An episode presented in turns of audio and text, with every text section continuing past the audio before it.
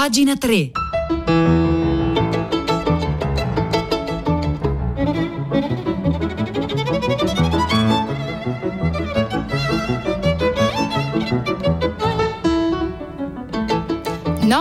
Minuto di lunedì 15 novembre, buongiorno da Marzia Coronati, Fiore Liborio, Francesco Neri, Piero Pugliese dall'altra parte del vetro, ben trovati a pagina 3. Oggi nelle pagine culturali dei giornali e delle riviste troviamo molta letteratura, letteratura sia estera che italiana. Partiamo da il foglio, che come ogni lunedì dedica una pagina segnalazioni della stampa estera a cura di Giulio Meotti, tra gli articoli scelti questa settimana c'è un'intervista al filosofo e giornalista francese Alain Finkielcro. Eh, Finkielcro è stato intervistato dal settimanale francese L'Express e tradotto appunto sulle pagine del foglio da Mauro Zanon. E Finkielkraut parte proprio da una definizione di letteratura, la prende in prestito da Marcel Proust e la definizione è questa, la vera vita, la vita finalmente riscoperta e illuminata, la sola vita dunque pienamente vissuta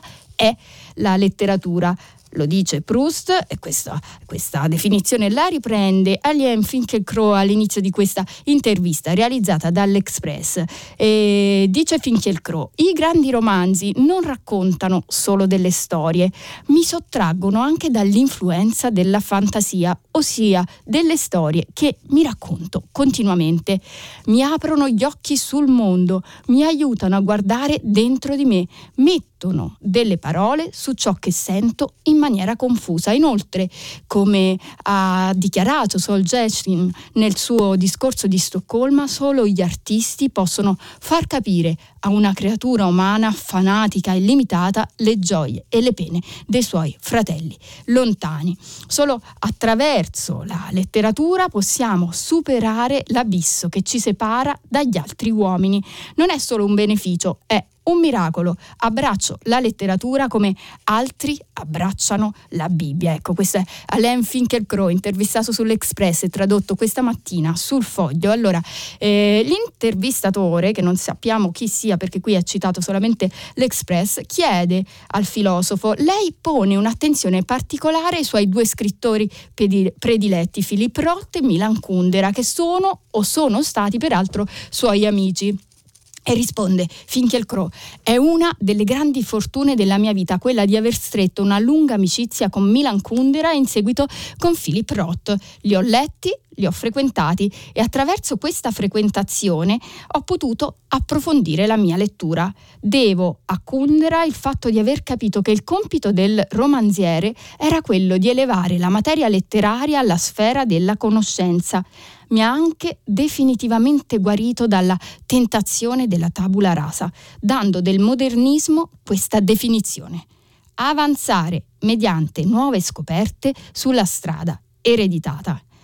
Quanto a Roth poi amo tutto di lui e sono molto sensibile in particolare all'importanza della sua opera di filiazione. Tutti i suoi eroi sono dei figli, tutti sono avidi di libertà, ma nessuno intraprende per affrancarsi la via troppo segnata dell'assassinio del padre. In più, il cognome da nubile di sua madre era Finkel e quindi lo considero come una sorta di cugino lontano e continuo a piangere la sua morte. Allora l'Express ricorda che sia Roth che Kundera non sono mai stati ricompensati con il Nobel, fatto che può apparire sorprendente alla luce della loro opera immensa. E Finkielkraut commenta: La giuria di Stoccolma era walk prima ancora che la parola apparisse Ulisse. Walk lo starete trovando sulle pagine dei giornali in questi giorni è un termine piuttosto nuovo qui in Italia, indica un, un atteggiamento dom, dogmatico o censorio di una certa ala progressista, un po' una parola che può essere diciamo, avvicinata a quella del concetto di cancel culture. Ecco, Finkielkraut dice la giuria di Stoccolma era woke prima ancora che la parola apparisse. Philip Roth è stato accusato di misoginia dopo la pubblicazione del libro La mia vita di uomo nel 1974. Questa accusa lo ha perseguitato e la giuria del Nobel lo ha punito. Kundera è vittima dello stesso rimprovero. Inoltre alcuni ex dissidenti, colti da una gelosia oscura nei suoi confronti, hanno fatto campagna nel 2008 affinché non vincesse il premio. Questo doppio rifiuto è una macchia indelebile. Bisognerebbe delocalizzare il Nobel, ma dove? si chiede Finkielkraut. E, ehm, allora il giornalista dell'Express ricorda un grande libro di Philip Roth, La macchia umana, un grande romanzo che secondo l'Express annuncia un po' il wokismo, l'epoca della cancel culture. Ecco, protagonista di quel libro di Philip Roth era un, un uh, nero che ha la pelle chiara e quindi si fa passare per bianco. E quando il giornalista chiede a Alain Finkielkraut perché la macchia umana potrebbe essere veramente un romanzo che anticipa il wokismo, se è vero, se possiamo dire questa, questa cosa qua. Philip Roth, eh, eh, Finkielkraut risponde, oggi Philip Roth verrebbe condannato per appropriazione culturale, poiché fa il ritratto di un nero che ha pelle chiara e si fa passare per un bianco. Ciò non gli verrebbe perdonato. Tra l'altro il suo biografo, Blake Bailey, è stato accusato di aggressioni sessuali, ne abbiamo parlato qui a pagina 3, l'ha fatto qualche mese mese fa Nicola La Gioia, ecco, ehm, è stato accusato di aggressioni sessuali e il suo libro è stato ritirato dalle librerie. Questa accusa rimbalza ora su Philip Roth perché si mormora che Bailey fosse il suo complice che non ha voluto esplorare la parte d'ombra della sua vita. Temo veramente per la sua sorte postuma nell'America contemporanea. Ecco, questa era una parte dell'intervista realizzata dall'Express Alain Finkielkraut, la traduzione a cura di Mauro Zanon la trovate questa mattina sulle pagine del Foglio.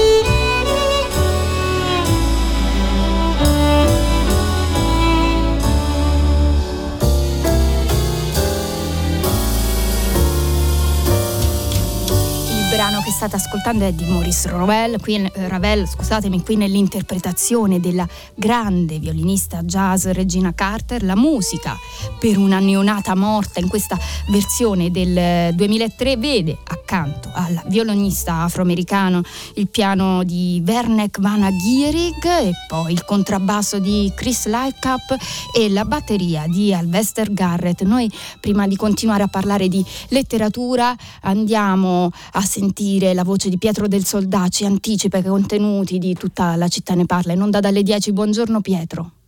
Eccomi Marzia, buongiorno a te, le ascoltatrici e gli ascoltatori di pagina 3. Noi oggi eh, torniamo sul confine tra Polonia e Bielorussia dove si sta consumando una crisi migratoria fortemente intrecciata alle tensioni tra Russia e Bielorussia da una parte e l'Europa dall'altra. C'è di mezzo anche la fornitura di gas all'Europa, eh, come chiede giustamente un ascoltatore che ha proprio telefonato per avere un po' di spiegazioni in più, cioè, se ne è già occupato raccontato a Radio Tremondo la scorsa settimana, anche noi però è il caso di tornarci in quel luogo dove con un cinismo davvero assurdo si sta veramente giocando una partita pericolosissima sulla pelle di migliaia di persone in fuga, in particolare dall'Iraq, ma anche dal Libano, dall'Afghanistan.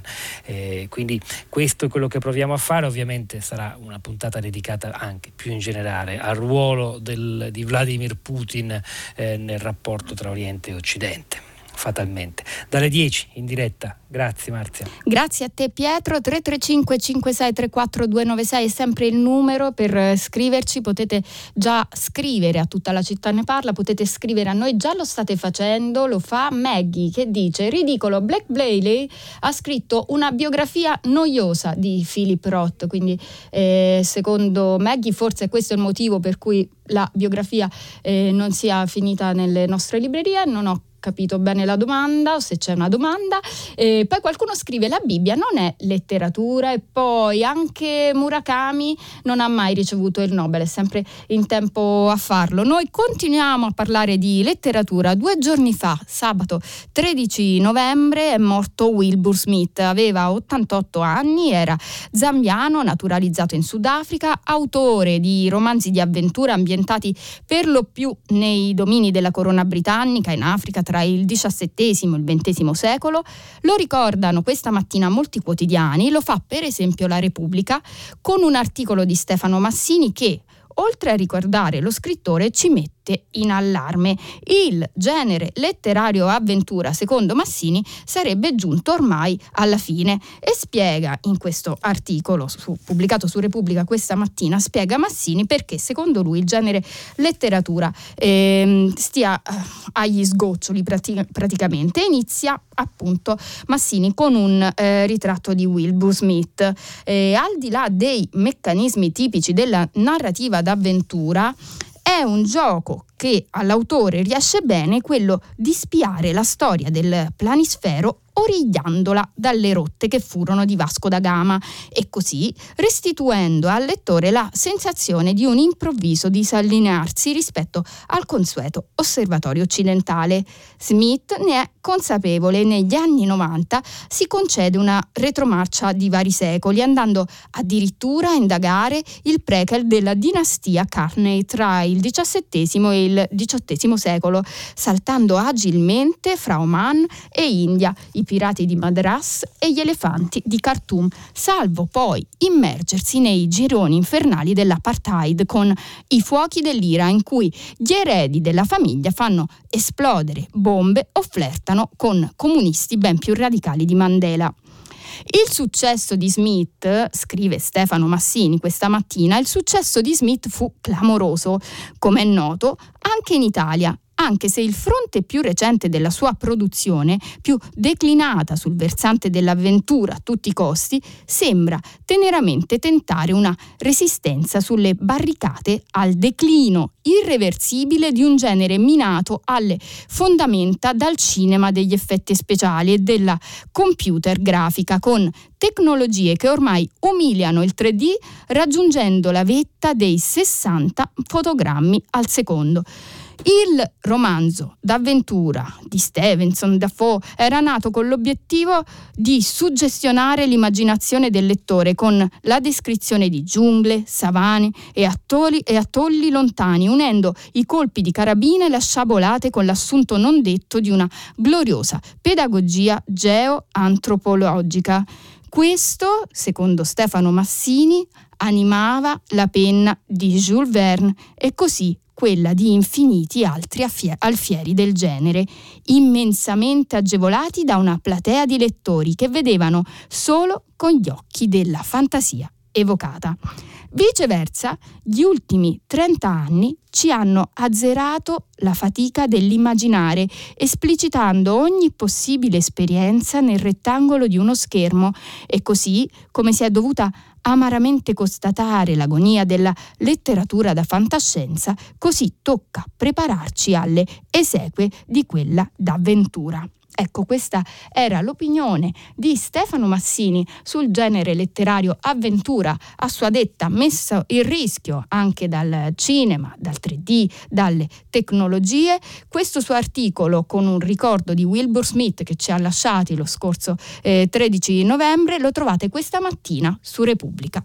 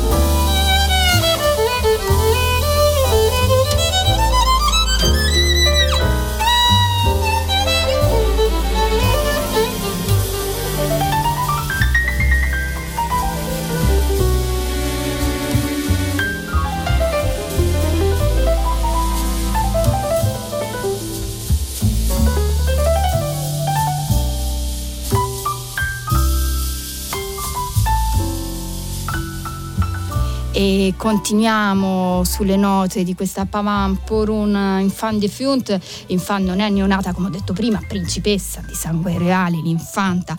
Ecco, la musica ci tiene compagnia questa mattina, pagina 3, in questa puntata dedicata eh, completamente alla letteratura. Continuiamo a parlare di grandi autori. Ieri, 14 novembre, si celebravano i 50 anni dalla morte di un grande scrittore italiano, Luciano Bianciardi, nel 2022 peraltro sarà un secolo dalla sua nascita, quindi per l'occasione Gaia Manzini ripercorre in un libro il rapporto di Luciano Bianciardi con la città dove ha vissuto gran parte della sua vita, cioè Milano. Ecco, questo libro è recensito eh, sulle pagine della lettura, l'allegato culturale del Corriere della Sera che trovate tutta la settimana in edicola, da eh, Cristina Taglietti.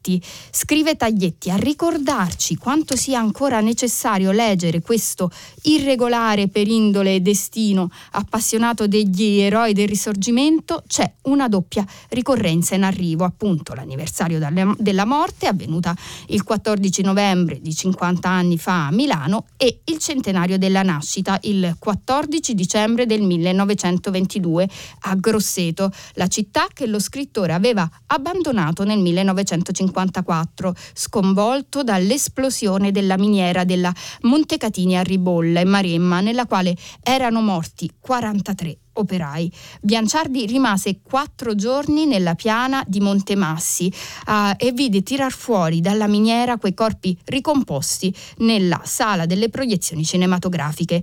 Un'esperienza dalla quale nascerà Minatori della Maremma, l'inchiesta scritta insieme a Carlo Cassola. E continua questo articolo di Cristiana Taglietti sulle pagine eh, della lettura a ricordare Luciano eh, Bianciardi. Varie iniziative sono state organizzate in questi mesi per ricordare la morte dello scrittore in attesa del centenario per il quale è stato costituito un comitato nazionale per le celebrazioni promosso dalla Fondazione Bianciardi di Grosseto cui fanno parte, eh, fanno capo un archivio e una biblioteca dove sono conservati e valorizzati scritti, carte, materiali audiovisivi televisivi e altra documentazione. A Grosseto Bianciardi era stato professore, bibliotecario, animatore di una cineteca e della vita culturale della città. A Milano era arrivata a 32 anni in treno con una valigia e l'indirizzo di una pensione scritta scritto su un biglietto stropicciato chiamato da Gian Giacomo Feltrinelli a contribuire alla grossa iniziativa dell'apertura di una rivista di cinema, prima e poi di una casa editrice. Ma arriviamo al libro eh, recensito in questo articolo, scritto da Gaia Manzini, un libro dal titolo A Milano con Luciano Bianciardi alla scoperta della città romantica e edito da Giulio Perrone editore al rapporto con la metropoli lombarda, fulcro di questa contestazione generale al sistema, Gaia Manzini dedica appunto questo eh, volume pubblicato nella collana Passaggi di dogana dell'editore Perroni. Il testo ripercorre passo dopo passo la Milano fervente del boom economico, i luoghi della vita di Bianciardi in una città che non amava ma da dove non riuscì ad andarsene, intrecciandoli con quelli dell'autrice che a Milano Milano è nata. Di Luciano Bianciardi, scrive Manzini, mi è subito piaciuto il nome. Luciano evoca luce, chiarore. Il cognome arriva dopo per rinforzare. Ribadisce che se di luce si tratta deve essere quella bianca del mattino. Sembra il nome di un profeta o di un, fo- o di un filosofo, eh, qualcuno di pacificato. D'altronde la sua voce vellutata sembra confermarlo. Oppure potrebbe essere il nome di un violoncellista, quale era. Nelle stanze milanesi dove ha vissuto c'era sempre il violoncello, chiuso nella custodia. Si alzava e lo suonava, piegando la testa sullo strumento come un motociclista in curva. Ecco, queste sono alcune delle righe tratte dal libro di Gaia Manzini a Milano con Luciano Bianciardi alla scoperta della città romantica, edito da Giulio Perrone e eh, recensito questa mattina da Cristina Taglietti sulle pagine della lettura del Corriere della Sera.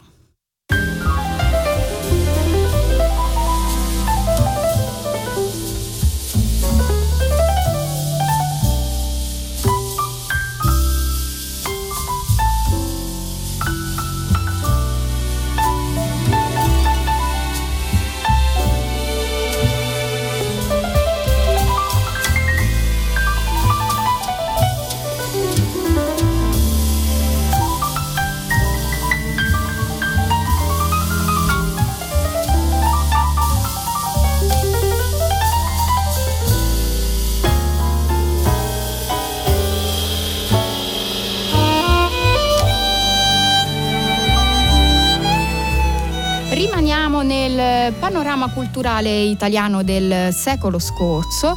Lo facciamo con un articolo uscito questa mattina sulle pagine del mattino a firma di Antonio Saccone da Milano, dalla Milano di Luciano Bianciardi. Ci spostiamo a Bologna, la Bologna che nel 1916 vedeva nascere Giorgio Bassani. Bassani scrittore, politico italiano, forse il Bassani meno noto al pubblico è il Bassani poeta. Oggi però una raccolta di liriche ricorda questo aspetto, forse dimenticato, dell'autore dei Giardini dei Fizzicontini, con un volume eh, curato dalla professoressa Anna Dolfi, con la prefazione della figlia di Giorgio Bassani, Paola eh, Bassani. Ne scrive appunto Saccone sulle pagine del mattino, scrive Anna Dolfi, che ha curato con perizia filologica e perspicacia critica la pubblicazione del volume Poesie complete un magico scrigno come si legge nell'appassionata insieme lucida premessa redatta da Paola Bassani, figlia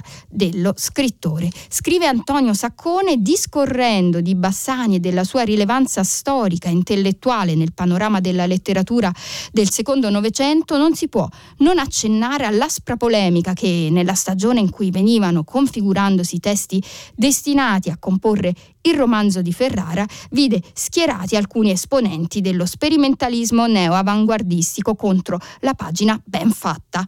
All'interno di quella polemica Bassani e Carlo Cassola furono additati come campioni di un narrare intimista e sentimentale, dunque tradizionale, consolatorio e mistificante. Ora, sfogliando l'intero corpus poetico, appaiono in tutta evidenza l'ingenerosità e l'inconsistenza interpretativa di quegli attacchi da cui lo scrittore seppe comunque difendersi con forza, ponendo a sua volta sotto accusa i suoi detrattori, sollecitando alimentati esclusivamente da una bellicosa estroversione di gruppo, vuoti simulacri privi di una reale riconoscibile identità giocano alla guerriglia letteraria, ma nessuno può dire chi siano. Quando anche fossi riuscito a imparare qualcuno dei loro nomi, l'avrei subito dimenticato. Come si può ricordare il nulla? Ecco, queste erano parole di Giorgio Bassani. Oggi Antonio Saccone ricorda che è in uscita eh, per Feltrinelli Editore una raccolta delle poesie complete e lo fa con un articolo uscito sulle pagine del mattino.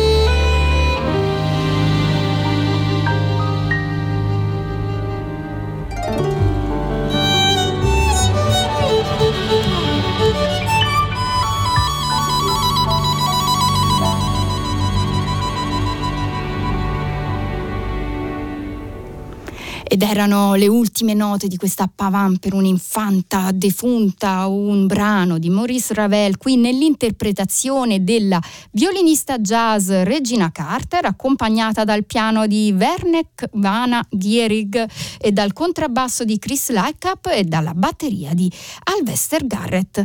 Noi rimaniamo in musica, eh, lo facciamo perché escono per Mondadori i diari di Jeff Buckley, eh, raccolti dal giornalista David Brown e dalla mamma stessa di Jeff Buckley, Mary Gibbert e Guido Biondi per il Fatto Quotidiano ha raggiunto appunto la mamma di Jeff Buckley e l'ha chiesto. Non tutti sono d'accordo sulla condivisione del diario di suo figlio. Lei che ne pensa? E risponde la mamma di Jeff Buckley, appunto Mary Gibbert, in tutti questi anni ci sono state persone che hanno parlato di Jeff spacciandosi per esperte. Io ho la fonte dei suoi pensieri, i suoi diari e pubblicarli è l'unico modo di difendere le sue vere idee. Poi tante domande, tanti aneddoti che racconta appunto eh, la mamma di Jeff Buckley, Mary Gibbert, a Guido Biondi. Eh, una domanda eh, tra tutte. Con Jeff, chiede Guido Biondi, si è realizzata la profezia di Neil Young, è meglio bruciare in fretta che arrugginire? E risponde eh, appunto Mary Gibbert, Jeff non si è bruciato, è stato un incidente, è entrato nell'acqua, voleva fare il bagno e andare a largo, metafora di come affrontava la vita, ma lui voleva diventare vecchio e crescere e continuare a suonare finché non lo avessero portato via dal palco su una sedia a rotelle. Nell'autopsia non c'era traccia di droga o alcol. Un amico mi ha detto che cantava mentre faceva il bagno ed era in uno stato mentale positivo e produttivo. Nella sua mente era in uno stato di grazia. Questa appunto ecco, eh, è la mamma di Jeff Buckley, Mary Gibbert, che ha curato insieme a David Brown eh, il diario di Jeff Buckley in uscita per Mondadori in questi giorni con il titolo Jeff Buckley, la sua vera voce. Questa era l'ultima segnalazione di pagina 3. Valentina Lo Surdo vi aspetta per primo movimento. Io vi saluto insieme ai tecnici, oggi due, Mauro Tonini e Fiore Liborio, a Francesco Neri, a Piero Pugliese, a Maria Chiara Beranec, a Cristiana Castellotti. L'appuntamento con pagina 3 è per domani, come sempre, alle 9 con me, Marzia Coronati.